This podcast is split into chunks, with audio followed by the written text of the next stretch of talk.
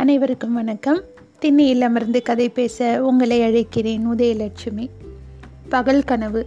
ஆசிரியர்கள் அவசியம் வாசிக்க வேண்டிய ஒரு நூல் தொடர்ச்சி. சுமார் எட்டு அல்லது பத்து நாட்களுக்கு பின் நான் நூல் நிலைய திட்டத்தை ஆரம்பித்தேன். பையன்களுக்கு நான் பல கதைகளை சொல்லிவிட்டேன். அவர்கள் நான்காம் வகுப்பில் படிப்பவர்கள். அவர்களுக்கு தேவை படிப்பதற்கான புத்தகங்கள். மொழி பாடத்திற்கும் வரலாற்று பாடத்திற்குமான தொகையை கொண்டு வாருங்கள். அவற்றை கொண்டு நாம் தேவையான ஏற்பாடுகளை செய்வோம் என்று நான் கூறினேன். ஆனால் அடுத்த நாள் ஒரு பையன் மொழிக்கும் வரலாற்றுக்கும் உரிய பாட புத்தகங்களை கொண்டு வந்தான். பரீட்சை முடிவுகள் வெளியான அன்றே என் அப்பா இந்த புத்தகங்களை வாங்கிவிட்டார் என்றான் அவன். இன்னொரு பையன் நானும் என் புத்தகங்களை கொண்டு வந்து விட்டேன். அவை என் அண்ணனுடைய புத்தகங்கள் என்றான். மூன்றாவது ஒரு பையன் நான் இங்கே புத்தகங்கள் வாங்க போவதில்லை. என் சித்தப்பா பாம்பேயிலிருந்து எனக்கு புத்தகங்கள் வாங்கி அனுப்பி விடுவார் என்றான்.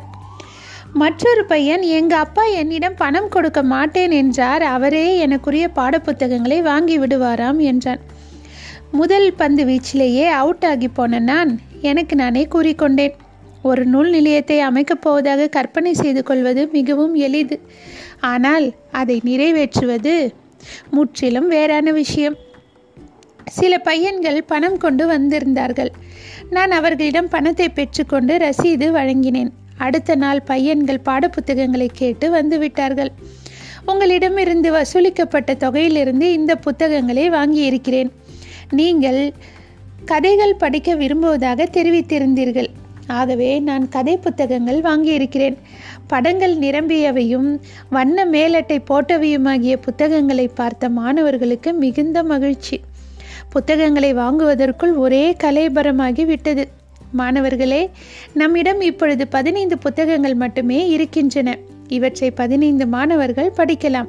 மீதியுள்ள இருபது பேர் என்னிடம் வாருங்கள். நான் சத்தம் போட்டு படிக்கிறேன் கேட்கலாம் என்றேன். குழப்பம் வராமல் தவிர்க்க முதல் பதினைந்து பேர் புத்தகங்களை எடுத்துக்கொள்ளலாம் மற்றவர்கள் என்னிடம் வரலாம் என்றேன் நான். முதல் பதினைந்து பையன்கள் புத்தகங்களை எடுத்துக்கொண்டு போய் முழு உற்சாகத்தோடு படிக்க ஆரம்பித்தார்கள். ஒரு பையன் படித்து முடித்ததும் புத்தகத்தை என் மேஜைக்கு கொண்டு வர வேண்டும். அதே போல முடிக்கப்பட்டு வந்திருக்கும் மற்றொரு புத்தகத்தை என் மேஜையிலிருந்து எடுத்துக்கொள்ள வேண்டும். இவ்வாறு உங்களில் ஒவ்வொருவரும் எல்லா புத்தகங்களையும் படித்துவிட முடியும் என்றேன் நான்.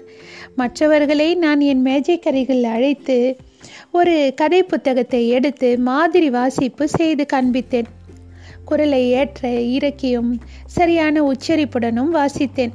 மற்ற பதினைந்து பையன்களும் ஒன்றாக கூக்குரலிட்டு ப புத்தகங்களை வாசித்து என்ன கூச்சலை கிளப்பினார்கள்?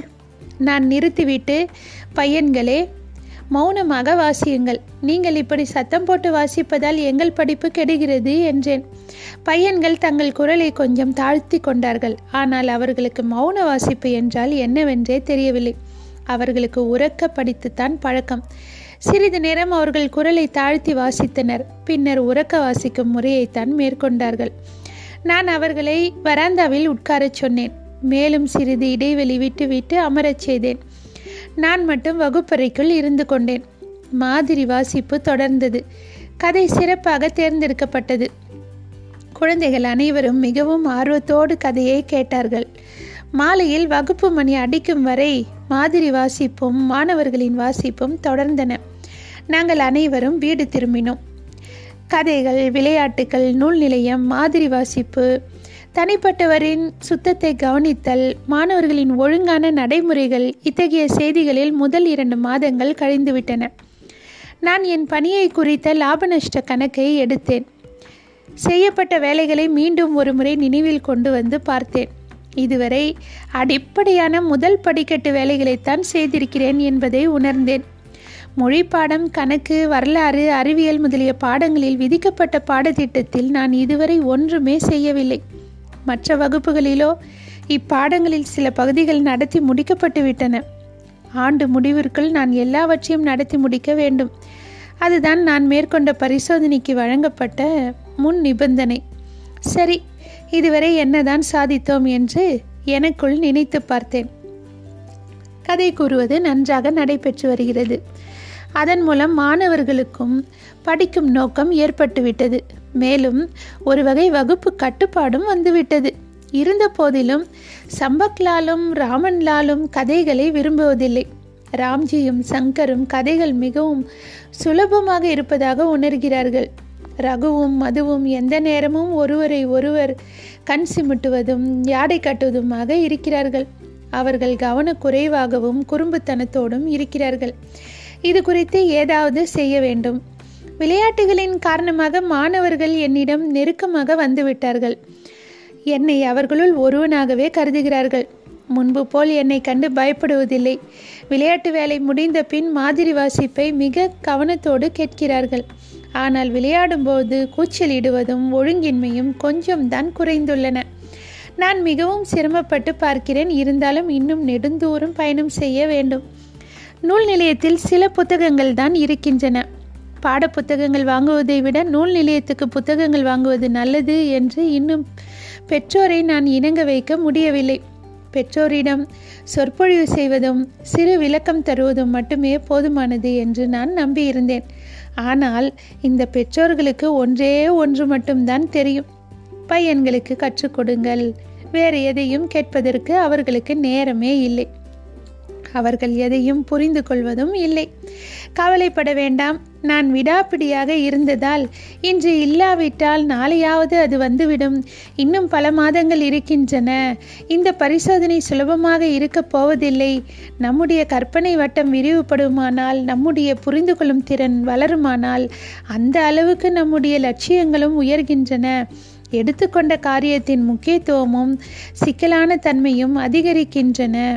பல கேள்விகள் என் மனத்தை அரித்து கொண்டிருந்தன. மாணவர்களின் தனிப்பட்ட சுகாதாரத்தை பொறுத்தவரையில் நான் எட்டியிருந்தவை குறிப்பிடத்தக்க அளவில் இல்லை என்று எனக்கு தோன்றியது.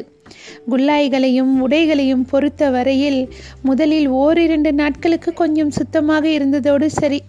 அடுத்து ஆரம்ப நிலைக்கே வந்துவிட்டன. அவர்களின் நகங்களோ எப்பொழுதும் போல அழுக்கடைந்துதான் இருந்தன. இவற்றை இன்னும் நான் தொடர வேண்டும். வேறு வழியில்லை. சமூகத்தில் புதிய பழக்க வழக்கங்களை ஏற்படுத்த வேண்டுமானால் தொடர்ந்து முயற்சி செய்தல் தேவை. பயன்களை பற்றி மட்டும் நான் கவலைப்பட்டால் போதாது. இப்போது கல்வி அதிகாரியும் சற்று பொறுமை இழந்து காணப்பட்டார்.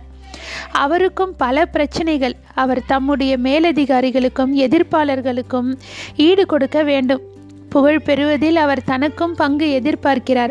ஆகவே அவருக்கு பலனில்தான் அக்கறை. அத்துடன் பயன் விரைவாகவும் கிடைக்க வேண்டும். எனக்கு உதவி செய்வதில் அவருக்கும் சில இடர்பாடுகள் இருந்தன. என் சக பாடிகள் உடன் ஆசிரியர்களுக்கு என்மேல் நம்பிக்கை இல்லை. அவர்களை பொறுத்தமட்டில் நான் ஒரு நடைமுறைக்கு ஒத்து வராத பேர் வழி என்றே என்னை மதித்தார்கள். ஒருவேளை நானும் அப்படியே இருக்கலாம். மேலும் எனக்கு அனுபவ அறிவு கிடையாது.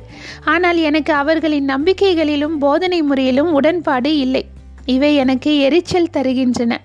நான் மேற்கொள்வதுதான் சரியான முறை என்று நான் உறுதியாக கருதினேன். என்னுடைய பையன்கள் என்னை விட்டு ஓடுவதில்லை. அவர்கள் என்னை நேசிக்கிறார்கள் மதிக்கிறார்கள் எனக்கு கீழ்ப்படுகிறார்கள். ஆனால் மற்ற வகுப்புகளிலோ பையன்கள் ஆசிரியர்களை கண்டு காத தூரம் ஓடுகிறார்கள். அவர்கள் ஆசிரியர்களை முன்னே விட்டும் பின்னால் இருந்து அவர்களைப் போல் அபிநயம் செய்து எள்ளுவதுமா நான் அறிவேன். ஒரு பையன் கூட தன் ஆசிரியரிடம் புன்முறுவலுடனோ அன்புடனோ அணுகுவதில்லை. அவர்கள் தங்கள் வகுப்புகளில் பேசாமலும் வெறுப்போடும் எவ்வித சலனமும் இன்றியே அமர்ந்திருக்கிறார்கள். வகுப்புகளை விட்டு வெளியே வந்ததும் குறும்புகளிலும் சண்டை சச்சரவுகளிலும் தான் ஈடுபடுகிறார்கள். அதை பொறுத்தவரையில் நான் என் மாணவர்களுக்கு தேவையான உரிமைகளை அளித்திருக்கிறேன்.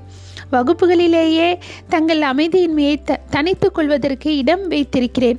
ஆகவே அவர்கள் வெளியிலே சென்று தொல்லை கொடுப்பதில்லை. நான் பையன்களுக்கு மிகவும் இடம் கொடுத்து அவர்களை கெடுத்து விடுவதாக மற்ற ஆசிரியர்கள் என்னை குறை கூறுகிறார்கள். நான் பையன்களுக்கு கதைகள் மட்டுமே சொல்வதாகவும் பாடம் போதிப்பதே இல்லை என்றும் கூறுகிறார்கள். பையன்களை விளையாட வெளியே அழைத்துச் செல்வதால் வகுப்புகள் கெடுகின்றன என்கிறார்கள். இருக்கட்டும். போக போக தெரியும். விளையாட்டுகளும் கதைகளும் அவர்களின் கல்வியில் சரிபாதி என்பது என் அபிப்பிராயம். நான் மேற்கொண்டுள்ள காரியம் மிகவும் கடினமானது என்பதை நான் அறிந்திருக்க வேண்டும். மறுத்துவிடலாகாது நள்ளிரவு பன்னிரண்டு மணி ஒழித்ததும் என் பகல் கனவு கலைந்தது.